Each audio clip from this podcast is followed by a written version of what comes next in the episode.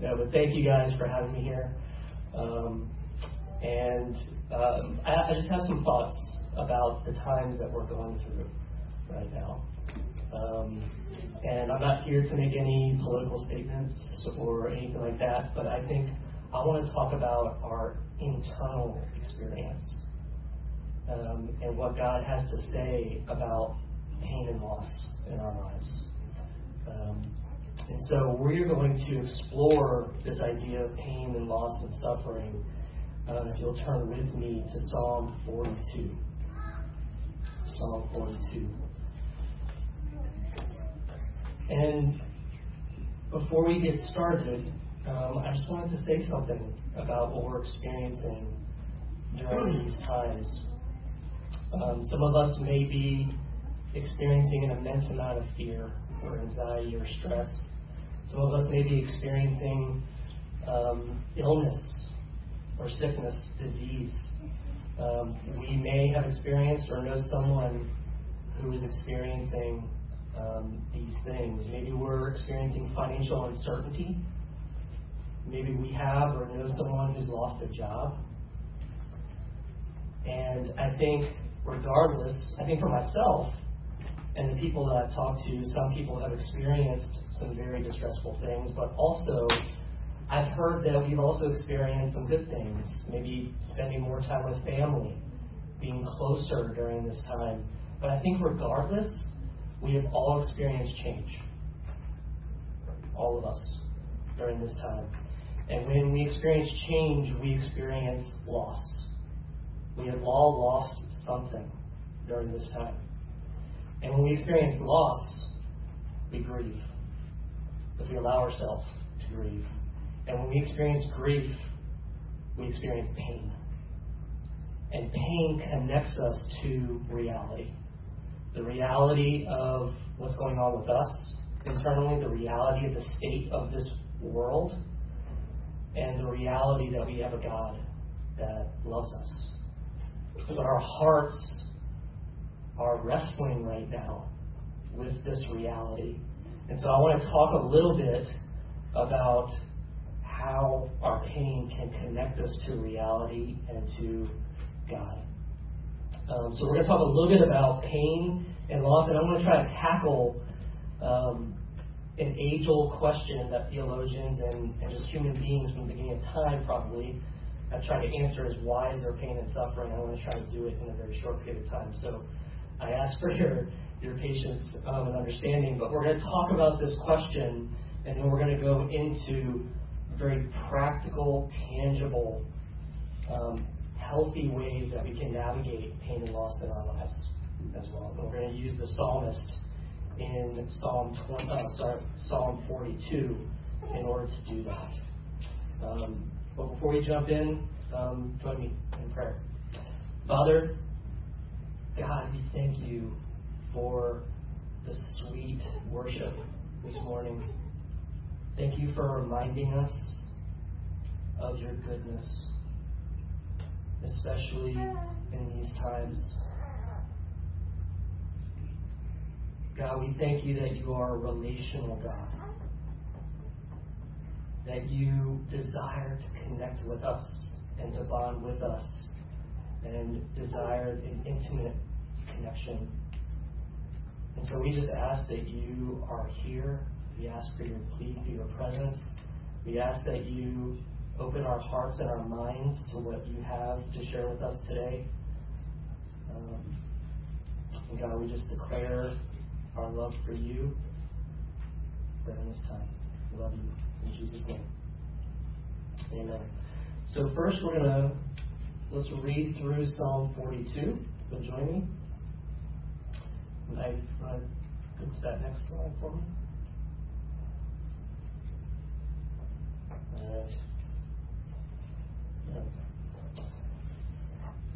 As the deer pants for the water brooks, so my soul pants for you, O God. My soul thirsts for God, for the living God. When shall I come and appear before God?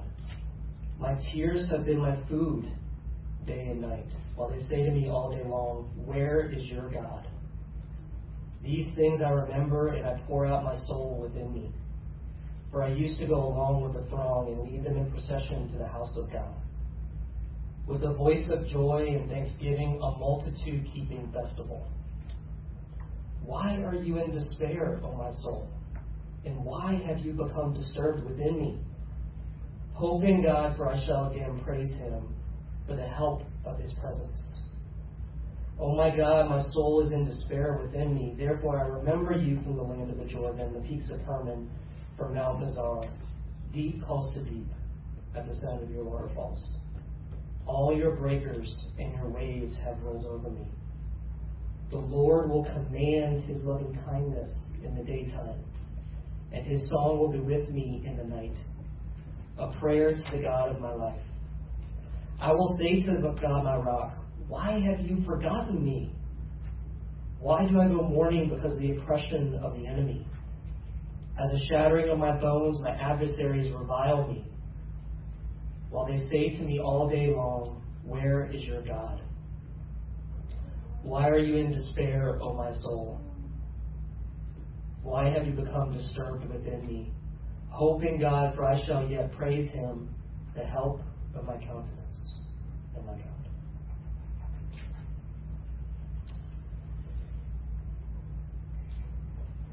So, you can go to the next slide. I think it's important before we get started um, to really understand the Psalms. And, and a lot of you already may know, um, but I, I had a really um, uh, good time just understanding what the Psalms are. And I wanted to share that because I believe it's related to what we're talking about. And the Psalms um, are poems. And uh, there's a, uh, a, great professor at a local school here at DTS, uh, Dr. Ronald Allen, um, who has a good book, and God shall praise him. And it's all about the Psalms. And he defines a psalm as a poem that is sung as an expression of praise to God. I actually added in a little worship and lament as well. And poems are saturated with emotion pain, joy. Um, and poems really connect us with the depth of our being.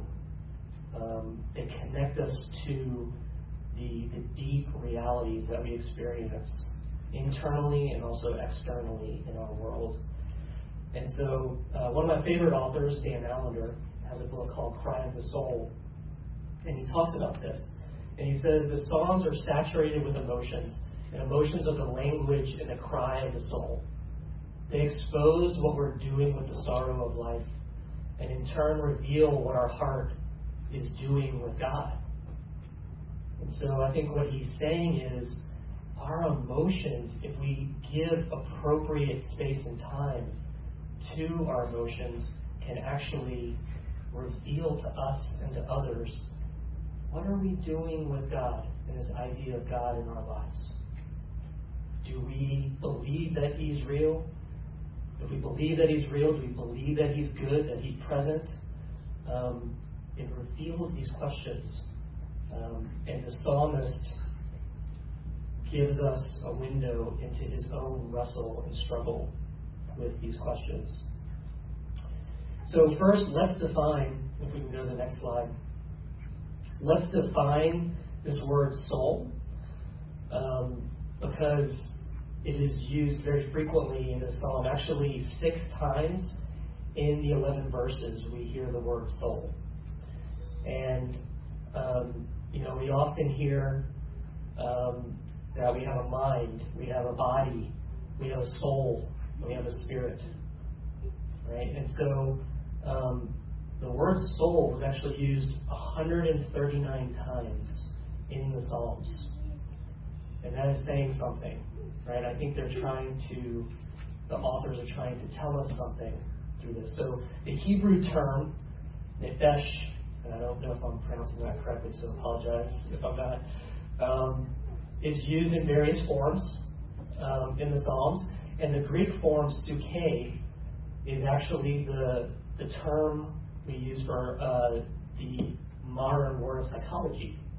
So we derive it from this word. And so The soul we can define as our inner core, inner emotions and appetites and processes and will and thoughts.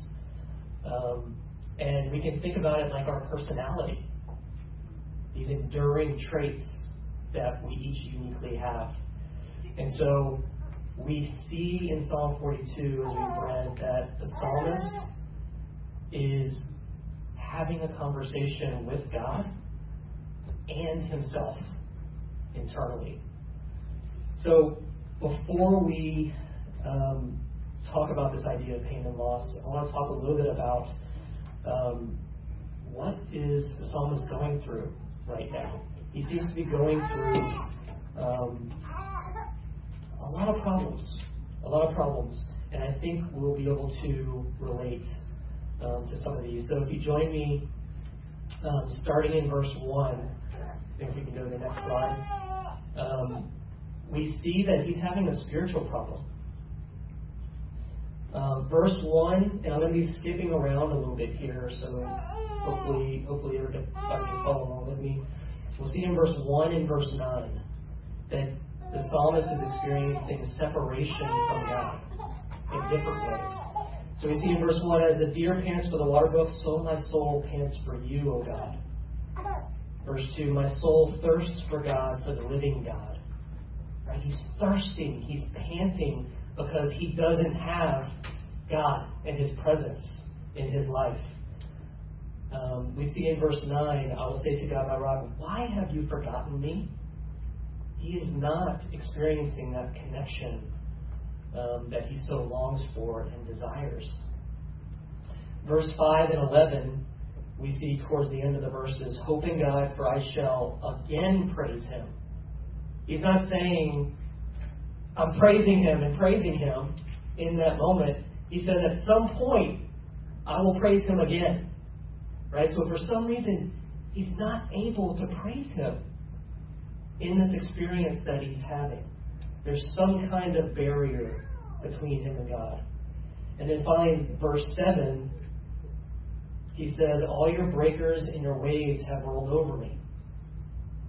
He's saying, so there's this idea that God himself has some kind of involvement in these experiences, and I'm being overwhelmed. And he's just uh, expressing this um, out loud. So there's a spiritual issue. But then there's also physical issues that he's having. It says in verse 3 My tears have been my food, day and night. Now, I'm going to take a little bit of liberty here with this verse um, and make some assumptions, but from what I can tell, he's not eating, right? He's, he's actually feeding on his tears. And he's not sleeping, right? Because he's, he's busy crying during the night. And so we see that he's not even able to take care of his own basic necessities and engaging in basic self care. Um, so something's going on physically, which these symptoms are actually indicative of, or at least some of the symptoms of clinical depression um, as well. We also see external issues and problems. Um, he's got some problems with some people who mean to harm him, right? And um, we have a lot of things. David alluded to um, social issues right now, and we have people who have experienced generational oppression and injustice, and um, we see here in the in Psalm 42, the psalmist is experiencing as you see here in verse 9, why do I go mourning? Because of the oppression of my enemy. Um, he's being taunted, verse 3, while they say to me all day long, Where is your God? So, in his environment surrounding him, he has a problem. He has issues as well. Now, let's turn to internal, emotional, and psychological problems as well. This this dude's got problems. Um, verse 4, he says, These things I remember, and I pour out my soul within me. And I was reading this and I was like, guys, I was like, what? What? What is he saying here is pouring out his soul inside of him. Um, and, and actually, in the book of Job, Job says this very same phrase um, I pour out my soul within me. And it's very clear. It's actually chapter 30, verse 16. He says this verse, and it's very closely linked to mourning. A deep, deep mourning and grief. And we see that here in verse 9. He says, even says that he's mourning. And so he's experiencing deep sorrow. Um, verse 5, he even says, Why are you in despair, O my soul? Why are you disturbed? So this man is suffering. He is disturbed. Something is happening. And we see many things happening um, that are causing these internal issues. Uh, Martyn Lloyd-Jones says that this man, he, Martyn Lloyd-Jones, is actually a um, pastor and theologian, uh, a late pastor and theologian, and also previously was a medical doctor. And so he has a book called Spiritual Depression, and he writes about this psalm. Um, and I highly recommend the book.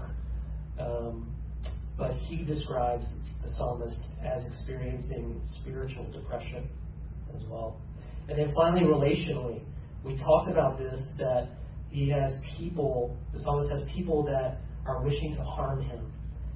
But he also makes mention of the fact that he doesn't have anybody that he can trust or feel safe with around him. He's remembering when he used to go along with God's people and praise and worship God, but he's not there right now. And there is no mention of family and friends at all. No mention of someone safe. And so I make up that he is lonely. That he's desiring deeply connection, not only with God, but with other people as well. So we see spiritual, physical, environmental, uh, emotional, psychological, and relational problems that this person is dealing with. And how much of maybe one of these or more of these can we relate to right now? Are you experiencing spiritual problems? Is it hard for you to see God in our circumstances during this time? Are you experiencing physical issues or relational issues with loved ones? Um, I think all of us can relate to this. And uh, a little funny thing about, well, I think for a lot of us, but I'll keep the focus on myself. I want to escape. That's, I think, from a very early age, that's how I dealt with my problems. Um, I learned how to get outside of reality and help myself to feel better. And that's how I dealt with unpleasant, difficult, painful experiences and emotions. Um, and I was, I was uh, kind of thinking, okay, what would be a, a good example to um, describe this? And all I really think about was our dog. Um, and he came to my mind. We have a little dog, um, a little mini golden doodle. His name is Elam. And um, we have Heather and I, my wife's here. We have three kids Grace, seven years old, um, Zoe, she's five years old, and Joshua, he's three years old. And so we got this dog, and we're excited. The kids are excited, and he was really dirty, you know, when we got him, and so we wanted to um, give him a bath. And I don't know how many of you have pets and have a dog, but they hate baths. Hate it. In fact, I think it's traumatizing for them. So, and I think that's what happened to, to our little dog, Evo. Um, and he has many nicknames, by the way. Um, uh, my wife, Heather, likes to call him Teddy. Um, our kids like to call him Mr. Fluffy Pants. Um, I like to call him Chewie or Chewbacca. Um, I'm a Star Wars fan. But anyway, so we're bringing him to go take a bath. And as soon as he sees the, the tub, he starts flailing around and he hears the water running. And so we try to gently just calm him down, help him know he's safe. We put him in the bath, and he just starts, pardon my language, he just starts freaking out. Um, he's flailing, he's falling and slipping because the bathtub is slippery, and we're trying to be gentle but hold him down while we give him a bath, and somehow he jumps out and gets out of the bathtub and beelines it for the door. And he actually makes it out of the door and into our backyard, and we chase after him, and he's just rubbing. He gets into this patch of dirt and just starts rubbing into the dirt, right? And, and in fact, he's all wet, so he he actually starts to create mud, and there's this mud everywhere, and he starts to get really filthy. Um, and I thought about this, and I'm like, that's that's me. That's me. Whenever I experience unpleasant, difficult situations and emotions, I want to run away. And in fact, I don't want to just escape. My tendency is to then go to unhealthy ways of dealing with painful, hurtful emotion. Um, and so, I don't mean to compare us all to a dog, but um, I, I think for me, that's what that's what my tendency is. And so, instead of escaping, we have a picture here um, of the psalmist and how he deals with these painful circumstances. But before we get to those um, very tangible ways of how he deals with it, I want to talk a little bit about pain and loss here. So, you can go to the next slide, please.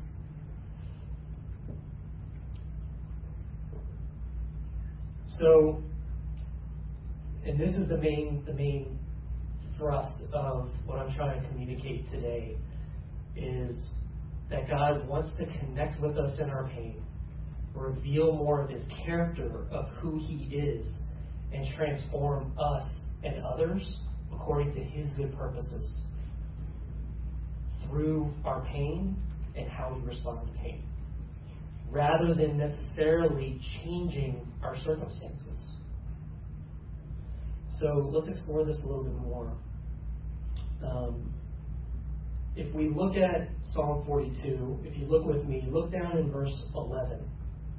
He says, Why are you in despair, O my soul, and why have you become disturbed within me?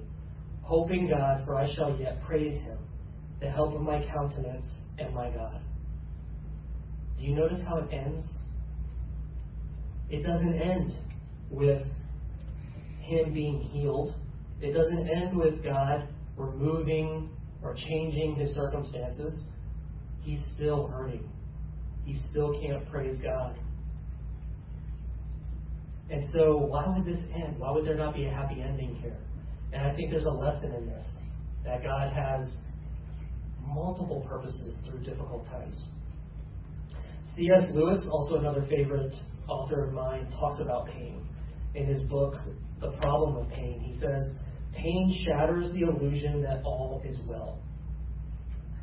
And isn't that the truth during these times? That um, our sense of self sufficiency and self control, um, stability in our world, predictability, um, has been really shattered during this time.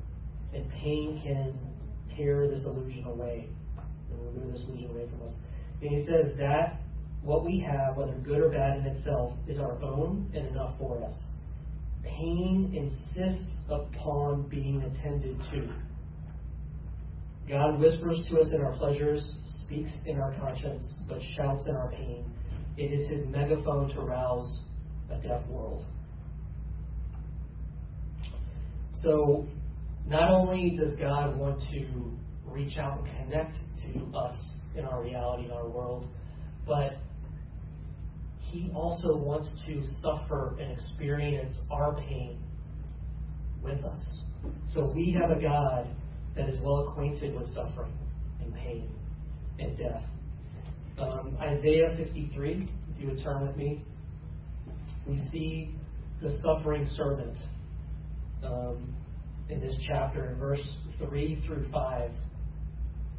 You see, he was despised and forsaken of men, a man of sorrows, acquainted with grief, stricken and afflicted.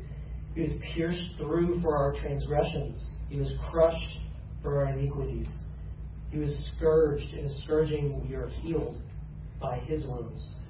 And so we see how much our Lord has experienced human pain and suffering himself.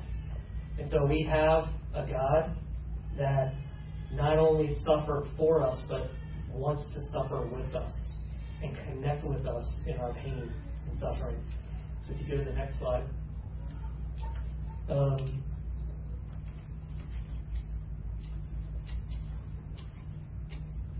Jesus himself experienced this, as we know, in Matthew 26. In the night leading up to Jesus' crucifixion in the Garden of Gethsemane, he says to his three closest disciples, he says, My soul is deeply grieved to the point of death.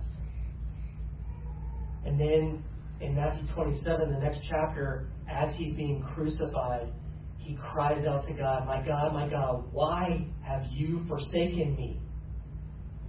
Now, he's Jesus.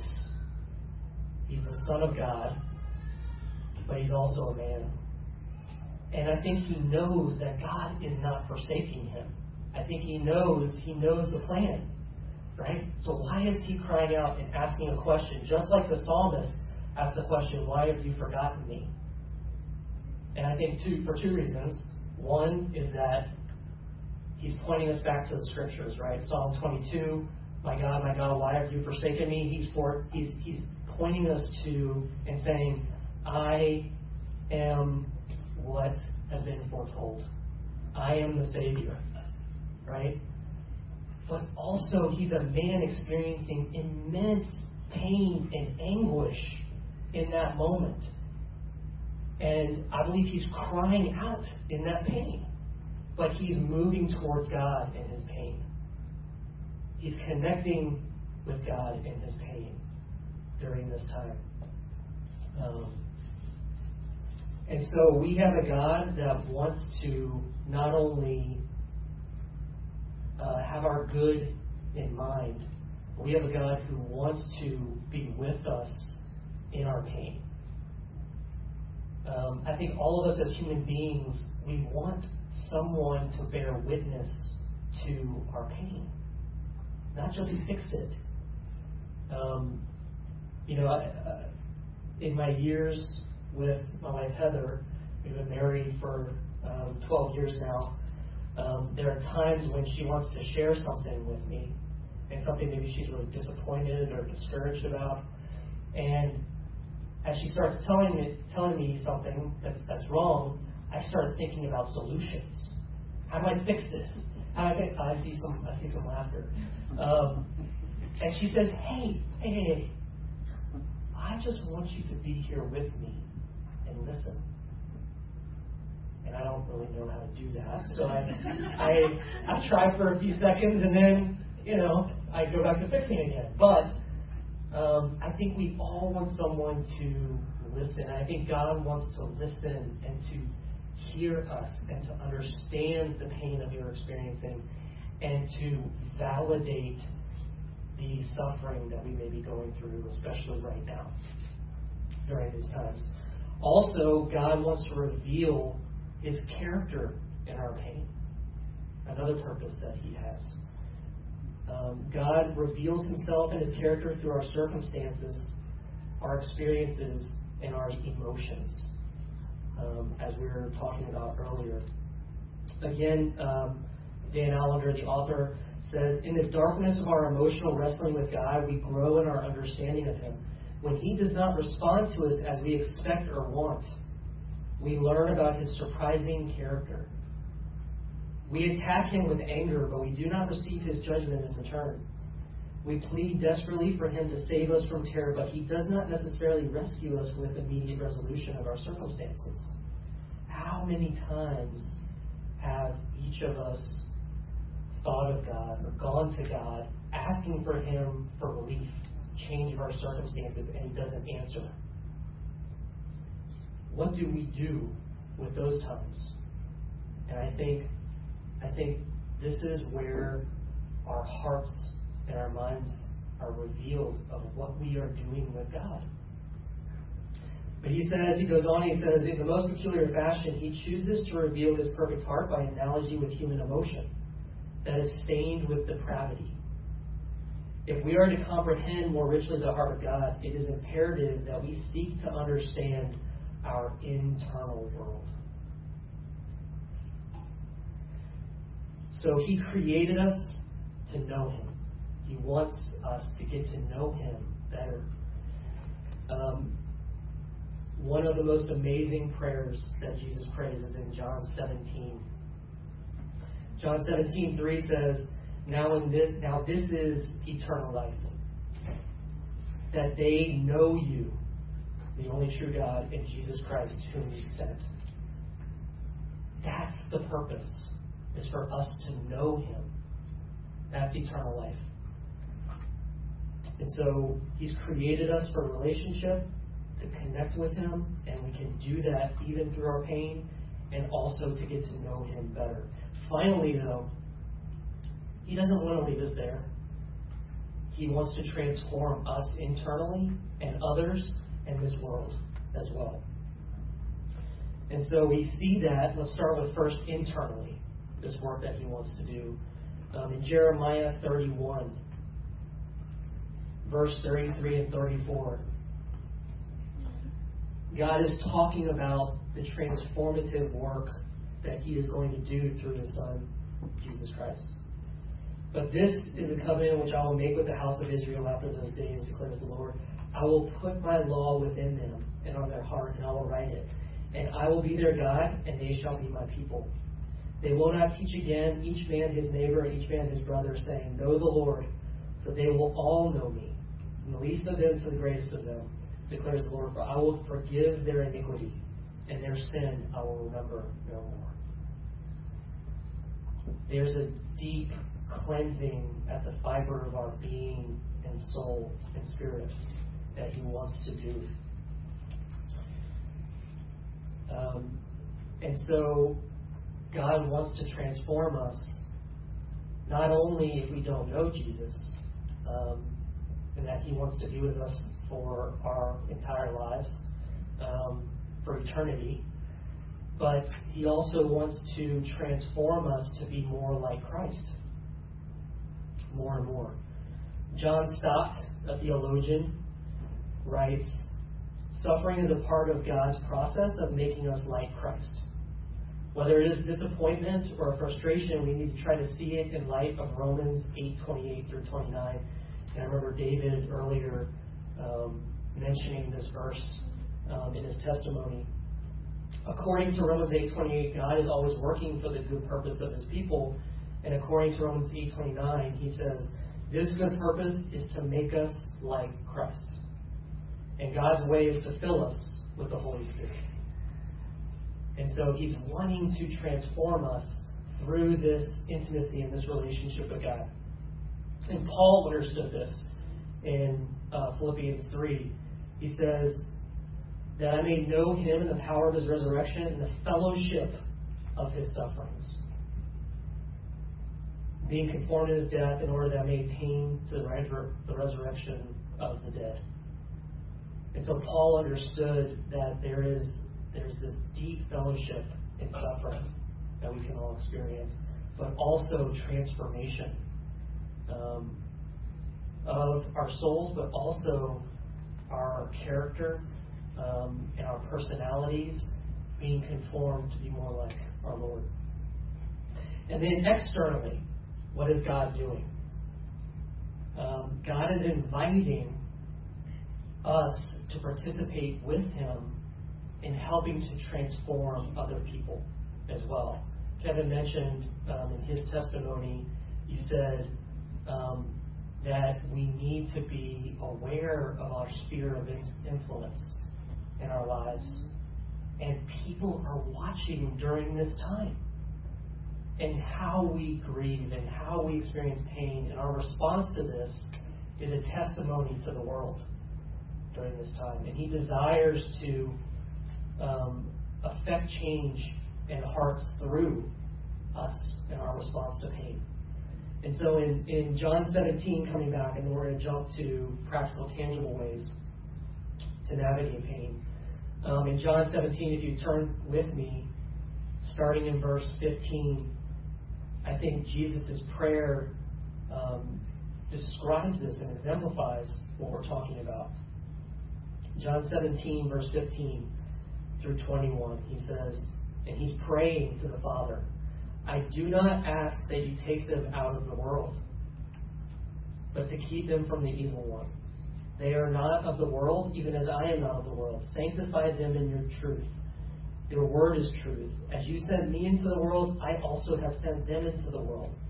For their sakes I sanctify myself, that they themselves also may be sanctified in truth. I do not ask on behalf of these alone, but for also those also who believe in me through their word. Us. He's talking about us and he's praying for us. That they may all be one, even as you, Father, are in me and I in you, that they also may be in us, so that the world may believe that you sent me. So he's praying, don't take them out of the world. They're going to be in the world. They're going to experience pain in the reality of this world. But we need connection. He's saying we need connection, we have connection. That is the picture of God's love. And that is what will help to transform people's lives. And finally, in, Revelation, God wants to change this whole world. He wants to transform this, this suffering that we all experience. Not just this year, all this year has been nuts. Um, the reality is, is that we experience pain and suffering all the time and in our lives. We have glimpses and moments of joy, right, that are just foretastes of um, heaven and what God has for us in the next life. But um, the reality is, is that we live in a sinful, fallen world under attack by Satan. He wants to transform it. In fact, in, in Revelation 21, um, God said, um, uh, Jesus says, I will give to the one who thirsts from the spring of the water of life without cost.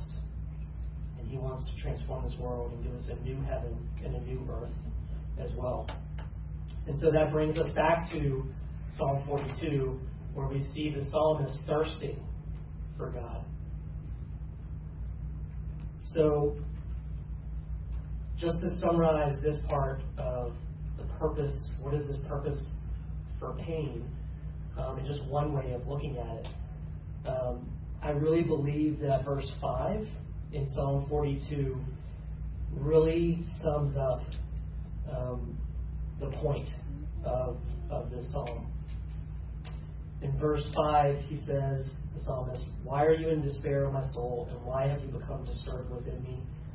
Hope in God, for I shall again praise him. And listen to this for the help of his presence. He's not saying, take me out of my circumstances. He's not saying, change this person or that person or this world. He's saying, for the help of you with me. That's what he's crying out for.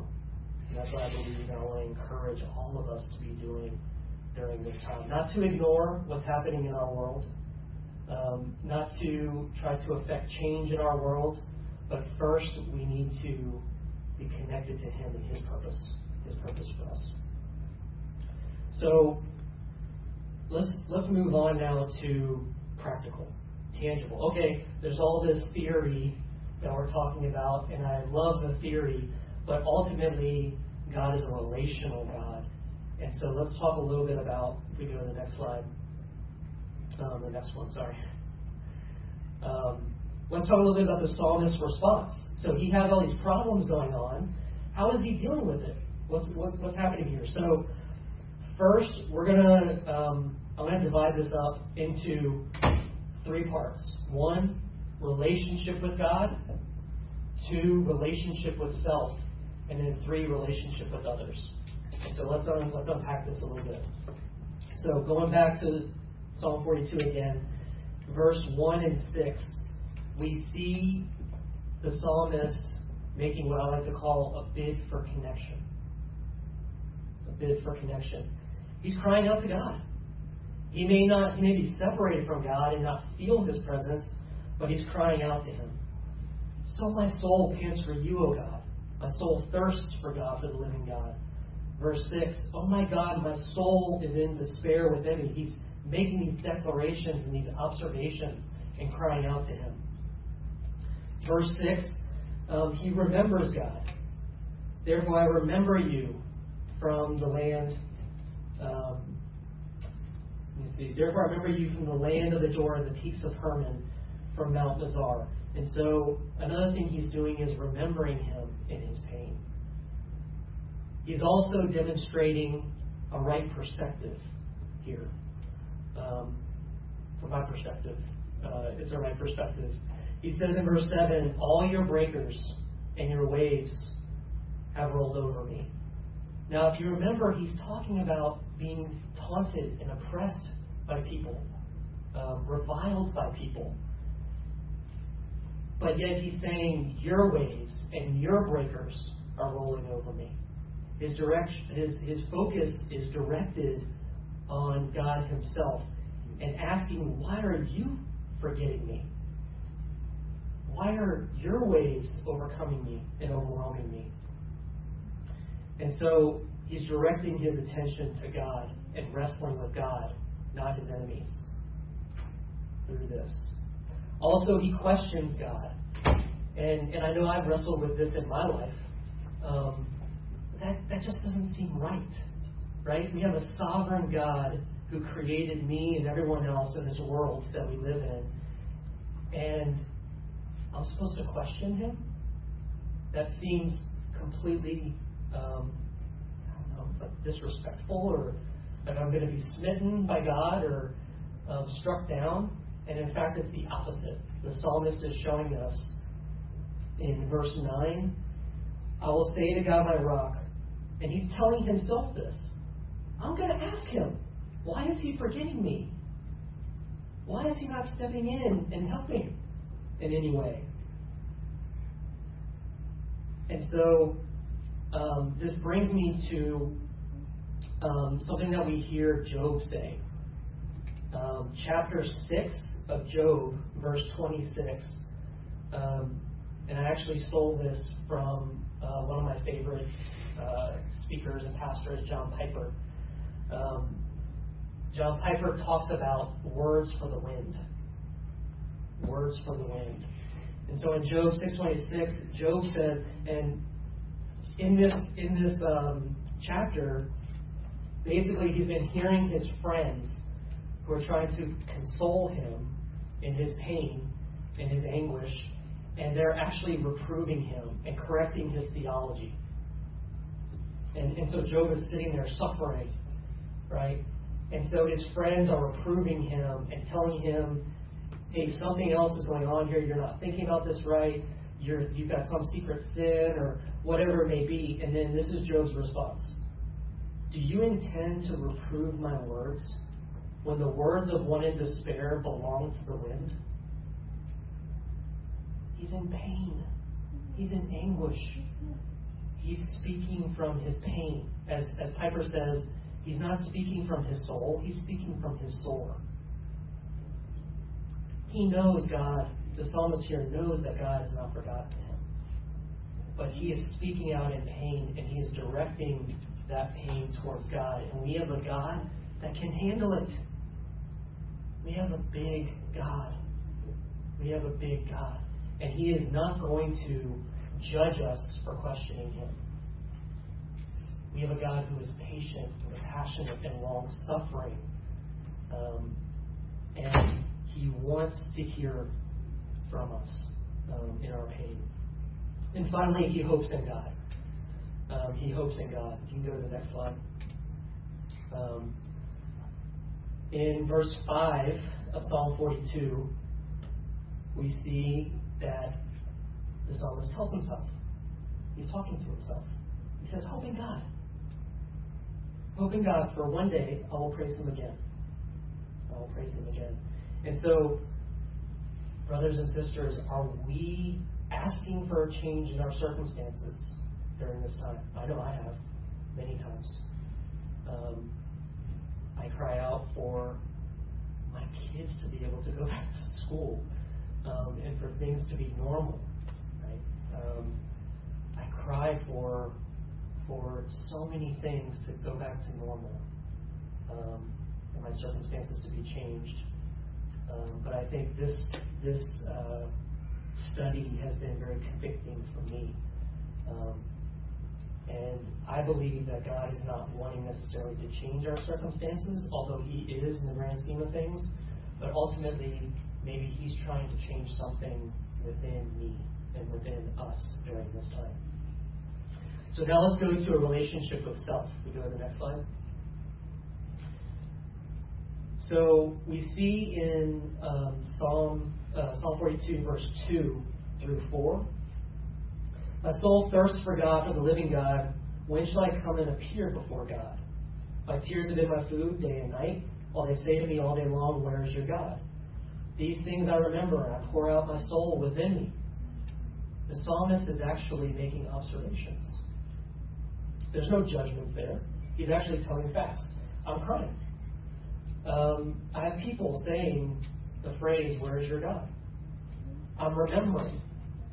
And so the first thing that we need to remember if we want to navigate painful times is being able to listen well to what's going on internally, to listen to our thoughts, to listen to our emotions, to listen, listen to our physical sensations in our body, what's going on relationally, what's going on spiritually. So I'm not saying we need to just turn inward and just camp out all the time. Uh, what's about you know what's going on internally, but I am saying we need to give appropriate time to have a posture of curiosity, um, a lack of judgment, and to understand what's going on internally. And so we see the psalmist doing that. Um, he also not only questions God, or wants to question God, but he's also questioning himself. Um, as we have read uh, numerous times already, he's saying to himself, Why are you in despair, O my soul? Now, if we were to be out in the street, you know, if we hear somebody talking out loud to themselves, we think, Oh my gosh, this person, this person's crazy, right? The truth is, we all talk to ourselves. We all have an inner experience and a relationship with ourselves. And so it's crucial to acknowledge this and be intimately aware of this as well. And so he questions himself, but he does so with compassion. He's gentle, there's no self judgment. Um, he is very curious. What, what's going on here? Why are you disturbed and in, uh, in despair? And so being able to observe and listen to ourselves internally allows us to um, to organize our inner experience. So when we're, as the psalmist is saying, life and the waves of life are overcoming us, and we can't even make sense of those thoughts and those emotions and physically what's happening in our bodies, um, listening and organizing, okay, these are the thoughts that I'm having right now, these are the emotions, this is what's going on physically, then I'm able to feel more empowered and have a little bit more self control um, to then know, okay, so how am I going to respond in this situation? God has created us as the only species on this earth, and please, if if you uh, research this and find find it, um, if I'm wrong in this, then please, please let me know. We're the only species on this earth that can have thoughts about our thoughts that can observe our inner experience outside of the inner experience. We can observe our emotions. I'm feeling sad or I'm excited right now. I can notice my heart beating faster because I'm anxious. So I'd like to try something real quick. Um, I, I'd like to ask all of you to participate with me to maybe practice this if you have never before. And so, what I'd like is to ask all of you to sit comfortably in your seat. And I'd like you to put both feet flat on the ground as well. And I'd like you to just relax your arms to your side. And you can keep your eyes open or closed, it's up to you. And I would like you to just take a few deep breaths. And when I say breath, what I mean is breathe in to your lungs, through your lungs, and fill up your stomach like a balloon.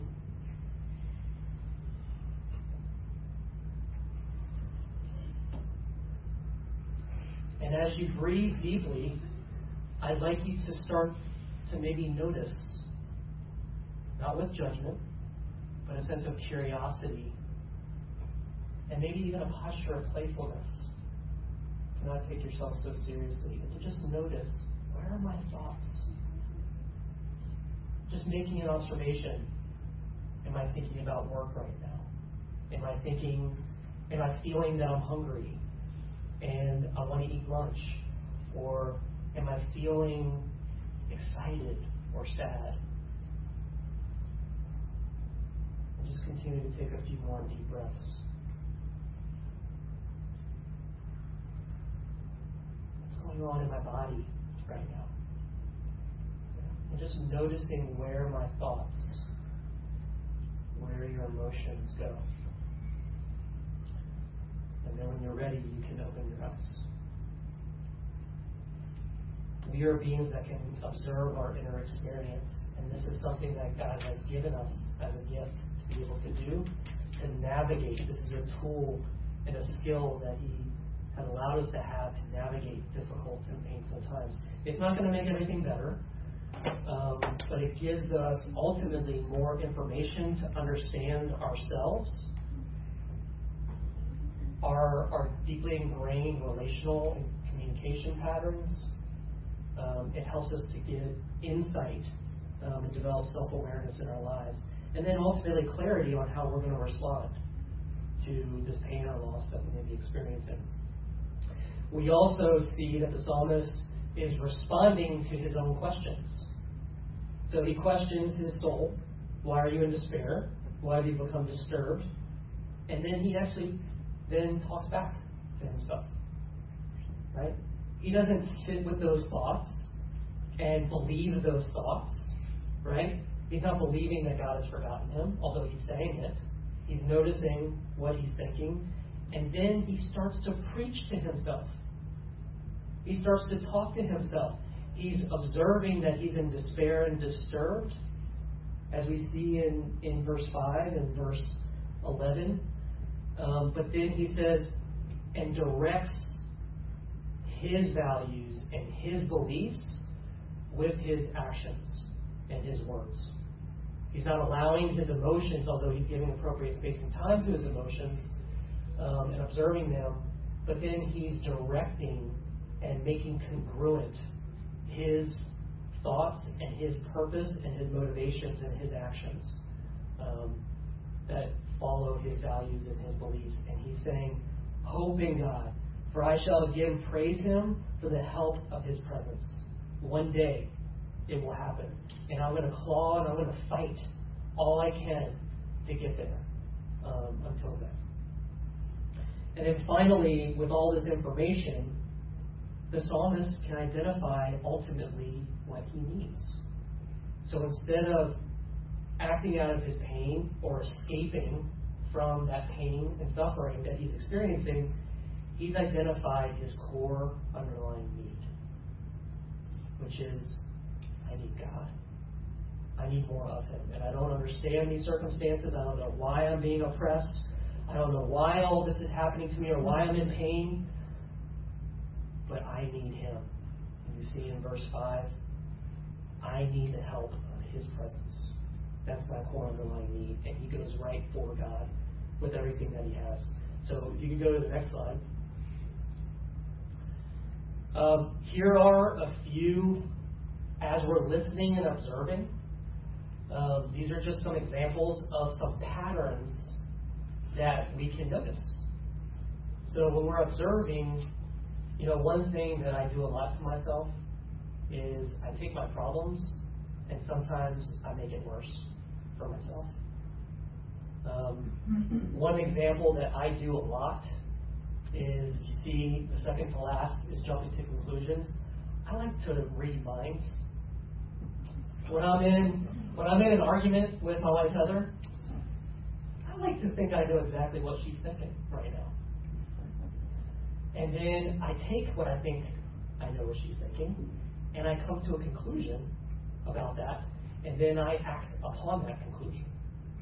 When in fact, I have no idea what she's thinking. I think I know her well. Um, sometimes I may know what she's thinking, um, but ultimately I don't. And so we call this a cognitive distortion. A cognitive distortion. And so another benefit of being able to observe and listen to ourselves is that we can notice maybe some patterns of thought that actually make things worse for us and create more problems. So before we can even deal with the, the actual problems that we have, let's make sure that we're not piling on more problems on top of that and making it worse. You go to the next slide.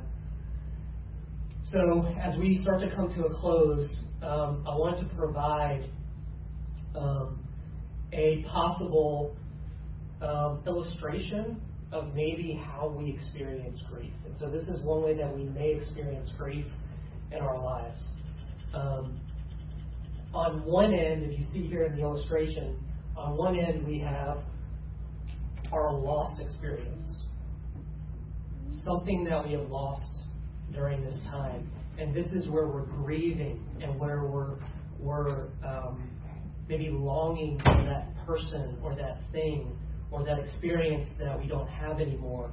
And, and maybe we're just avoiding reality without this person or without this thing um, anymore.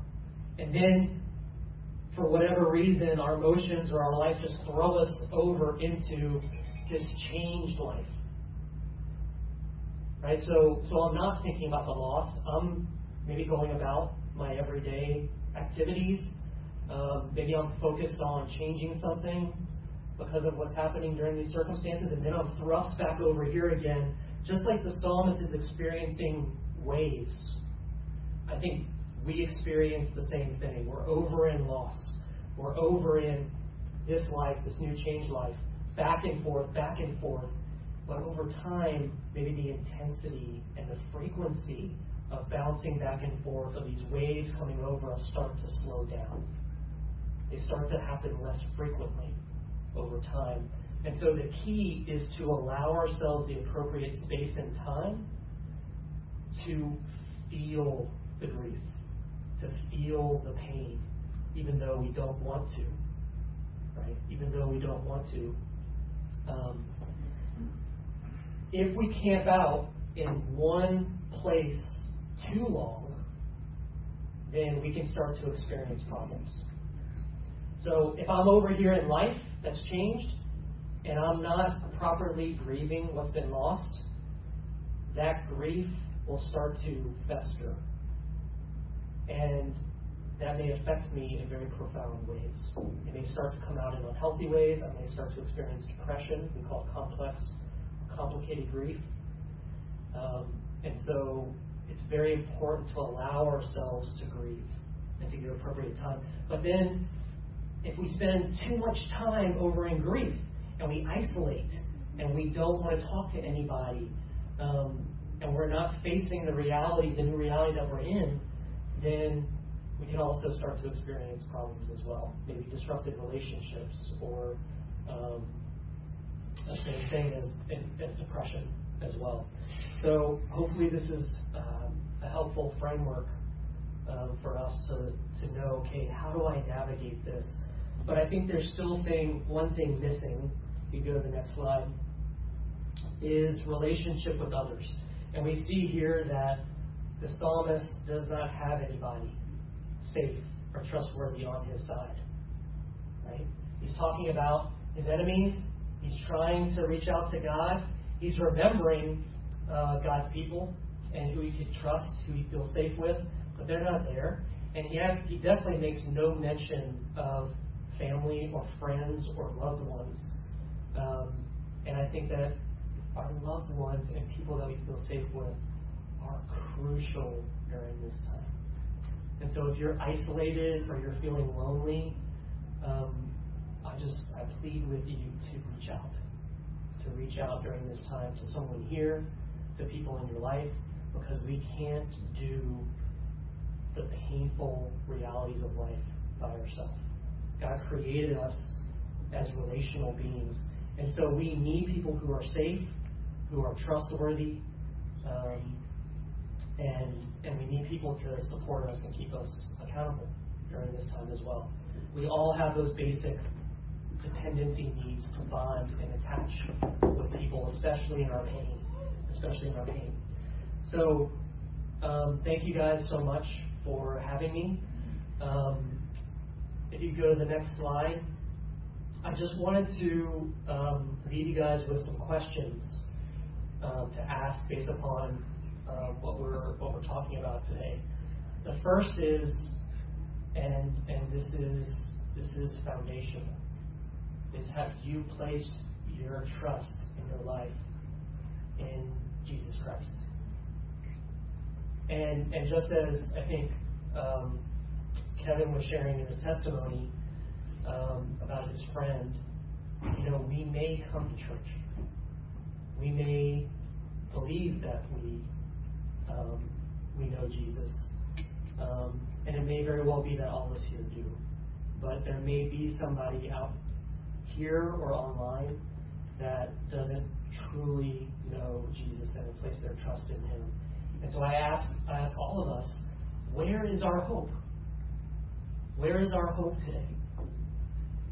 Are we placing our hope in temporary, unpredictable, unreliable people or things in our life? Um, Pastor Keith talked about um, Hebrews 13 last week in our unchanging God.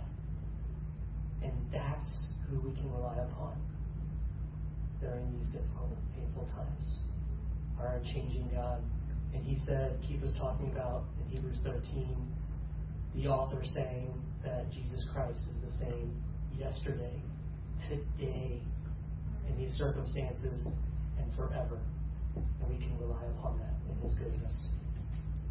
Uh, next, how do I deal with unpleasant and painful emotions and realities? How do I deal with that? What are my te- uh, tendencies and patterns in my life? Do I move away from God or do I move towards God? Um, and so, uh, just wanted to leave us. You see some of these questions here. Um, how does God want to change or transform me during this time? Not my circumstances, but me. And what is He calling me to to do um, during this time? And so Jesus says finally in Matthew 11, um, I wanted to leave all of us with this. He says, Come to me, all you who are weary and burdened, and I will give you rest. Take my yoke upon you and learn from me, for I am gentle and humble in heart, and you will find rest for your souls. For my yoke is easy and my burden is light. Pray with me. Father, God, we acknowledge our difficult, painful circumstances right now. And we see and experience the immense change and changing world and life that we're living in right now. And we just cry out to you. We cry out to you as the psalmist does. And we ask and we plead for your presence. We ask that you give us the gift and fill us with your Holy Spirit to guide us during this time, to bring comfort during this time, to give us hope during this time, direct our, our actions. If there are things that we need to accept and losses that we've experienced, God, help us to do that. If there are things that we need to take action in and change, God, we ask that you enable us and empower us to do that. And God, bring our attention and our focus away from the things that distract us, things that we want to escape in, and bring our focus and attention to your Son, Jesus. We love you. We pray these things in Jesus' name.